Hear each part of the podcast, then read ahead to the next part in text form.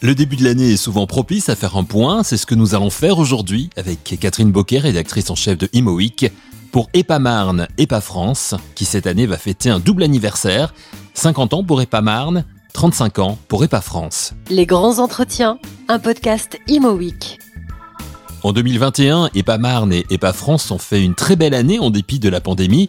Revenons sur les chiffres clés de ces résultats en compagnie de Laurent Girometti, directeur général EPA Marne, EPA France.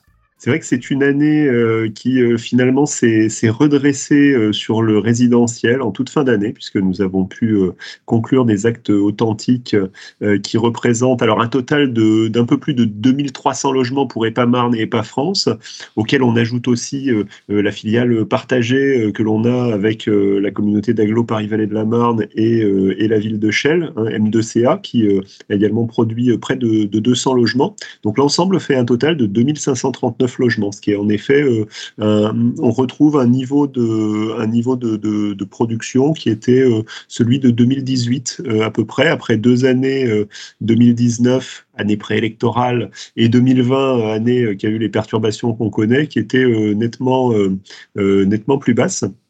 Donc cette année 2021 nous a permis euh, notamment bah, de, pouvoir conclure des opérations qui euh, n'avaient pas pu se faire en 2020 euh, compte tenu du, contexte. Donc en, résidentiel, finalement une très bonne année. Sur le plan de, l'activité économique, alors c'est 11 hectares de, terrain, ce qui est à peu près la, à peu près la même chose que l'an dernier. Ce qui est un peu en dessous, euh, on va dire, des, standards que l'on connaissait avant crise.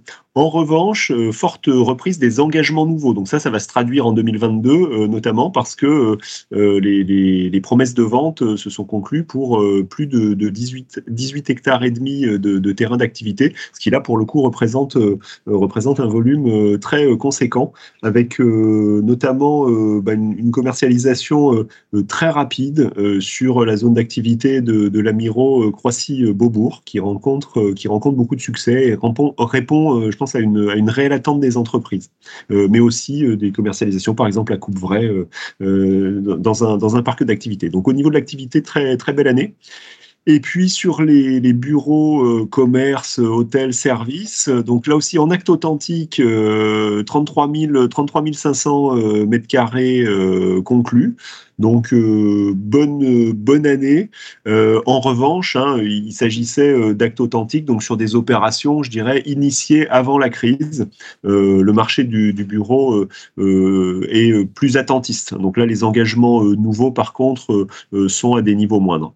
On ne peut pas préjuger de, ce que sera 2022, mais elle a quand même bien commencé, puisque EPAMARN est lauréat de l'appel à manifestation d'intérêt démonstrateur de la ville durable.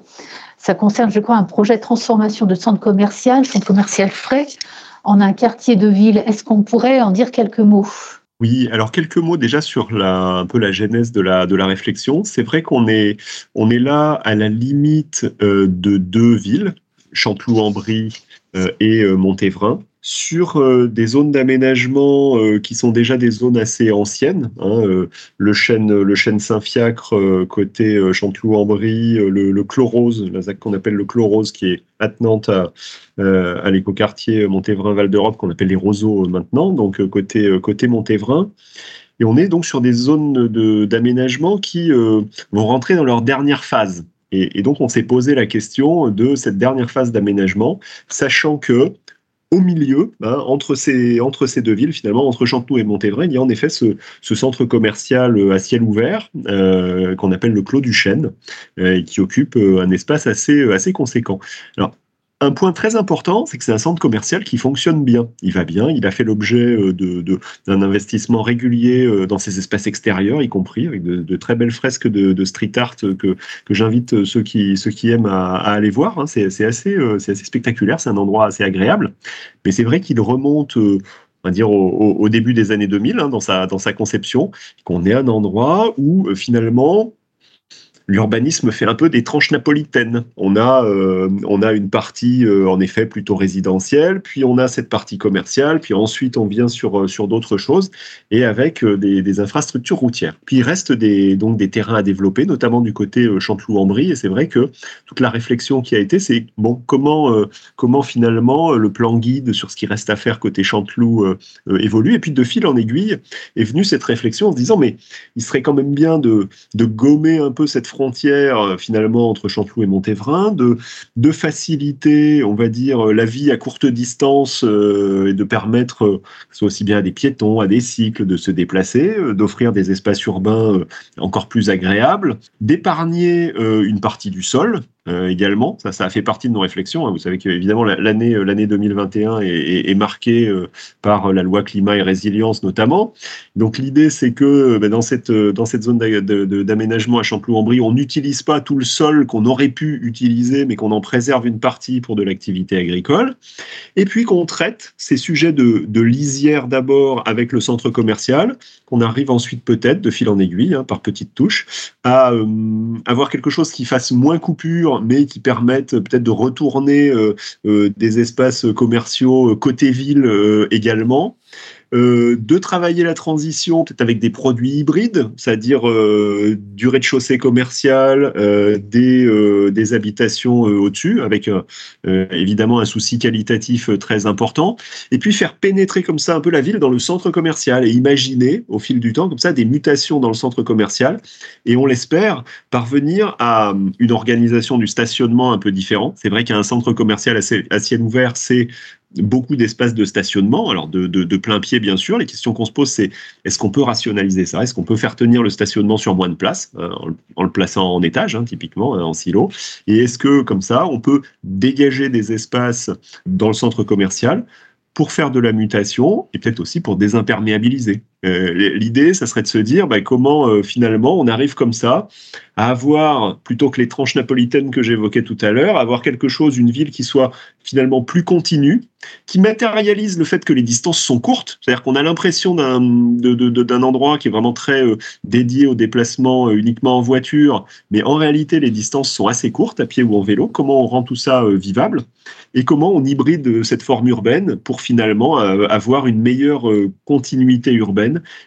un bilan euh, global d'imperméabilisation qui permettent euh, là aussi d'être bon. C'est-à-dire une partie, euh, une partie de terrain utilisé, une partie de terrain épargné, une partie de terrain désimperméabilisé. C'est ça tout le challenge. Donc voilà comment la, réflexion a avancé. Alors ça nécessite évidemment partenariat avec le centre commercial qui et le, groupe Fray, a, quand on lui en a parlé, a très vite adhéré à cette idée parce que euh, ce sont des sujets pour demain. Des centres commerciaux euh, périurbains, il en existe euh, évidemment beaucoup en France et se dire que euh, bah, le périurbain, c'est peut-être un endroit où va euh, s'inventer une forme de, euh, de ville de demain qui cumule à la fois un agrément de vie, une qualité de vie, tout en veillant à la consommation d'espace. On est vraiment dans des thématiques qui sont dans l'air du temps. Donc ça a intéressé bien sûr le, le, le, le, groupe Fray, et puis également évidemment les villes hein, avec lesquelles et l'aglo avec lesquelles on, on travaille en premier chef quand on leur a proposé l'idée. Effectivement, l'idée euh, paraît vraiment intéressante. Et ce qui est formidable avec ce dispositif euh, de, des démonstrateurs de la, ville durable, hein, du PIA 4, c'est que le soutien euh, s'étale dans la durée. C'est-à-dire qu'on a d'abord une phase d'incubation qui va permettre de soutenir les études. Et puis ensuite, il y a des aides possible hein, pour euh, soutenir les réalisations euh, concrètes, euh, donc sur une période qui peut être, qui peut être assez longue. Donc ça, c'est vraiment une, une, des forces de ce, de ce dispositif. Finalement, construire une nouvelle forme d'urbanisme, un nouveau projet et, le faire sur la durée avec toutes les étapes nécessaires. Hein. Il faudra bien sûr concerter. Il y a des premières étapes qui peuvent être franchies plus vite. Retravailler, par exemple, on, on, aimerait vraiment donner au chemin de Jossigny qui traverse tout ce secteur, mais qui, à l'endroit du centre commercial, a un peu disparu. On aimerait bien justement le faire réapparaître, le remettre en valeur, faire euh, réémerger, comme ça, ce qui était un chemin euh, rural, hein, historiquement. Travailler les espaces publics. Les lots euh, commerce, habitat peuvent être travaillés assez rapidement, avoir ensuite plusieurs étapes. Donc voilà, il y a toute une réflexion par, par étape comme ça qu'on peut envisager. Formidable projet donc de transformation d'un centre commercial en quartier de ville, porté par EPA Marne, EPA France, lauréat de l'appel à manifestation d'intérêt démonstrateur de la ville durable. Catherine Boquet a voulu savoir à quelle échéance ce projet sur les communes de Montévrain et Chanteloup-en-Brie allait aboutir. La réponse de Laurent Girometti. Ah, voilà, la transformation complète, je pense que c'est une dizaine d'années. Hein, si vous voulez, le, le, les, les, premières étapes peuvent être faites, enfin, sous 2-3 ans, on peut voir des choses. Euh, mais ensuite, euh, ce qui est déterminant là-dessus, c'est que c'est une transformation qui est progressive. C'est, elle, est, elle est nécessairement progressive. Elle suppose, euh, voilà, elle suppose de. Euh, n'oublions pas qu'on est dans un secteur qui est euh, en pleine fonctionnalité hein, aujourd'hui. Hein. C'est, ça aussi qui est intéressant. On n'est pas mm. sur une notion de transformation d'une friche, hein, comme je le disais tout à l'heure. Ce centre commercial, il fonctionne, il est, il est en route. Donc sa transformation, elle est nécessairement progressive.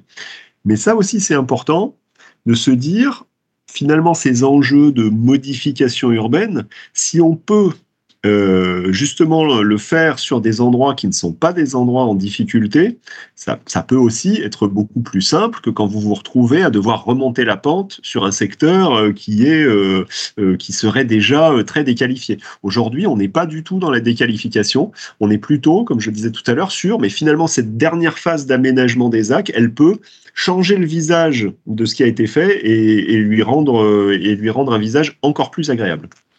Voilà, justement, dans, dans, ce domaine, vous avez évoqué, euh, Laurent, les, euh, les sols tout à l'heure, euh, et on sait l'importance de, de, de, la non-artificialisation des, des, des, sols aujourd'hui. Ce projet, il s'inscrit justement dans, dans, une démarche de, sobriété foncière, un sujet important pour, pour Epamarne. Tout à fait, parce que comme je le disais tout à l'heure, sur les, sur les fonciers qu'il reste dans la, dans la ZAC du chêne Saint-Fiacre, c'est simple, hein, nous, nous, nous, avons voilà, des terrains qui étaient initialement prévus pour être tous urbanisés. Et là, tout le sujet, c'est comment on peut réfléchir sur la forme urbaine pour finalement avoir une programmation qui se fasse sur certains des terrains, mais qu'une partie des terrains puisse être conservée en activité agricole et rentre dans un sujet de transition agricole. N'oublions pas que juste à cet endroit-là, c'est aussi une des, ce qui fait une des forces de, de ce secteur, c'est que vous avez la cueillette du Plessis, qui est une, donc une cueillette euh, avec euh, une agriculture, je dirais, de proximité, hein, du, du, maraîchage, la cueillette, de la vente, de la vente sur place. L'idée, c'est justement que ces terrains qu'on ne va pas consommer dans la ZAC, ils puissent euh, servir à la cueillette, ils puissent servir à la cueillette du Plessis. Et il y, a à cet endroit-là aussi un projet potentiellement de restauration. vous voyez, donc on, est à un endroit où vous avez la proximité des commerces de la zone commerciale, mais vous avez aussi bien cette, ce, ce, secteur agricole. Et d'ailleurs, la cueillette du Plessis a été associée au dossier de, candidature au, pays il y a 4 N'oublions pas que de l'autre côté, on a le cœur agro-urbain de, de Montévrain. C'est aussi tout ce qui fait l'intérêt de secteurs comme celui-là, c'est qu'on est dans une espèce de nouvelle frontière de la ville. Vous voyez, vous avez des caractéristiques périurbaines, vous avez un centre commercial, mais il y a de l'agriculture, de l'agriculture de proximité, il y a de l'habitat de qualité, varié aussi. Et finalement, c'est de se dire, encore une fois, peut-être que de demain, euh, euh, finalement, la ville de demain, c'est peut-être euh, c'est peut-être ce type de, de forme hybride. Et tout cela, ça représente quel montant d'investissement? Alors là, il est encore un peu tôt, honnêtement, pour le dire. Euh, ça, je, ne m'avancerai pas. là, je non, je ne m'avancerai pas sur les chiffres. Euh, je ne m'avancerai pas sur les chiffres à ce stade. Est-ce qu'il y aurait un autre projet euh, d'envergure ou en tout cas emblématique dont on pourrait parler? On m'a parlé justement du quartier autour de la gare de Villiers-sur-Marne. Alors, là, contexte urbain très différent. C'est vrai qu'EPA Marne et pas France a une grande variété de, de terrains d'intervention. Donc à Villiers-sur-Marne, euh, la ZAC euh, qui est en cours, c'est la ZAC Marne-Europe. Alors là, on est euh, vraiment dans une future zone urbaine, dans un, nœud urbain majeur. Hein, desservi par le Grand Paris Express. Les, travaux de la gare avancent bon train et la ligne 15 Sud sera, en service au, deuxième semestre 2025 cette opération Marne Europe a bénéficié d'une subvention du fonds Friche. Donc là, vous voyez, on est dans le, pour le coup dans, le, dans la thématique du recyclage urbain puisque euh, c'est un site qui était assez, euh, qui était assez fortement pollué, avec une histoire euh, par ailleurs très, très complexe, puisque c'est une utilisation illicite, mais pendant très longtemps, de ce terrain qui anciennement appartenait à l'État, qui a entraîné des pollutions, des pollutions assez fortes. Dont l'ampleur, on va dire, a été découverte à, l'occasion justement de travaux réalisés pour le compte du chantier de la Société du Grand Paris. Vous voyez, donc on, a mis un peu de temps à régler ce, à régler ce, ce sujet de pollution, mais grâce à l'aide du fonds Friche, on y parvient. Et donc des travaux très colossaux de dépollution et terrassement euh, ont eu lieu toute, euh, toute l'année dernière. Nous avions euh, relancé le, chantier fin 2020. Hein, pour, pour mémoire, la ministre, la du Logement, Emmanuel Vargon, était venue lancer le fonds friche sur place en septembre 2020, ce qui nous avait permis de signer les ordres de service pour lancer ces fameux travaux de terrassement donc le temps de faire les installations de chantier, de mettre en place un pont provisoire. C'était techniquement assez complexe. Hein. Je pense qu'il y aura, il y aura un peu d'images qui circuleront sur ce sujet. C'est un très très beau chantier. Donc toute l'année 2020 et cette phase terrassement euh, des pollutions sera finie euh, euh, fin, du, fin du premier trimestre, enfin au printemps, au printemps 2022. Donc vous voyez, ça, aura été très très conséquent, 35 millions d'euros quand même hein, de, de, terrassement et des pollutions. Donc heureusement que le fonds friche était là. sinon, sinon on, le, la ZAC était voilà gravement, euh, gravement menacé.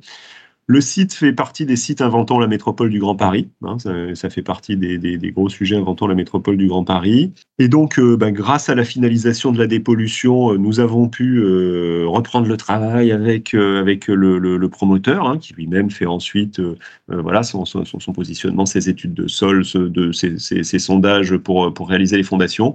Les premiers permis de construire devraient être déposés d'ici la fin de l'année 2022. Hein, donc les premières tranches, euh, les premières tranches d'engagement avec euh, c'est une c'est une c'est un quartier mixte, un futur quartier mixte en, pied de gare qui s'organisera autour d'un jardin métropolitain avec euh, avec de l'habitat, du bureau, de, de, de, l'activité économique. Donc une, une, très belle une très très belle implantation qui va donner lieu en pied de gare à, un quartier vraiment avec de belles vues en plus, enfin vraiment un quartier qui fait envie. Un deuxième chantier en cours, donc très important pour Epamar Nepa France, qui, en cette année 2022, fête un double anniversaire, les 50 ans d'Epamarne et les 35 ans d'Epa France.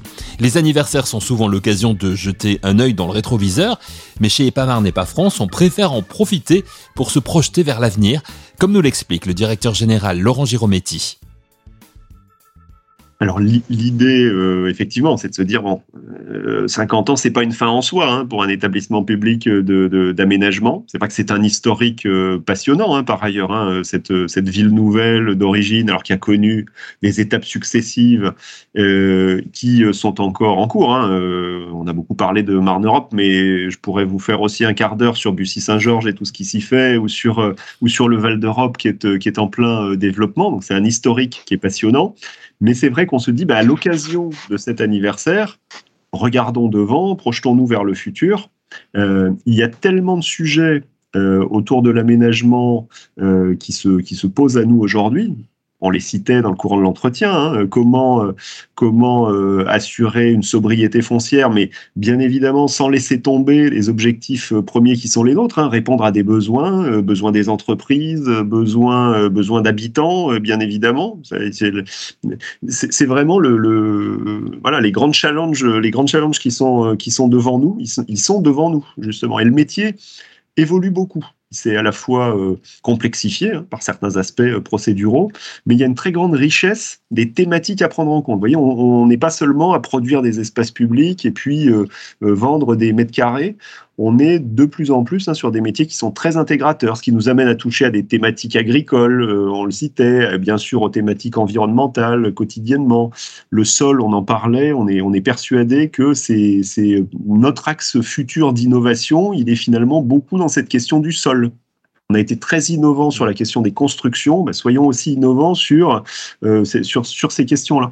Donc, il y a tellement d'enjeux pour le futur qu'on s'est dit, ben, en effet, cet anniversaire, c'est aussi l'occasion de se projeter sur euh, comment on fabrique, euh, comment on fabrique la ville demain, avec une, vraie conviction, et je pense qu'il faut se, enfin, c'est un point quand même, c'est l'occasion de le mettre en avant, c'est que cet aménagement, quand même, qui est pensé, qui est piloté, c'est une réponse de terrain, hein, coordonnée bien sûr, à tous ces enjeux qui sont multiples. On est toujours dans le risque d'avoir des injonctions contradictoires Et la seule façon de les résoudre, c'est sur le terrain. Et je suis persuadé, à titre personnel, que les, aménagements, les opérations d'aménagement, les aménageurs, c'est un lieu où on produit des solutions. Et donc, dans un monde où c'est euh, difficile de construire, où ça euh, suscite de la crainte et où on le voit, ça peut susciter des désagréments, le faire dans un cadre comme ça qui est global, c'est une bonne façon d'essayer de répondre à tous les enjeux qui sont les nôtres. Donc on, aimerait saisir cette occasion euh, pour ne pas seulement se pencher sur le passé, un anniversaire c'est bien, mais pour mettre en avant euh, justement cette, cette, cette philosophie de l'aménagement. Merci à Laurent Girometti, directeur général de EPAMAR NEPA France. Merci à vous d'avoir écouté cette émission et rendez-vous très vite pour un nouvel épisode de Les grands entretiens, un podcast Imo Week.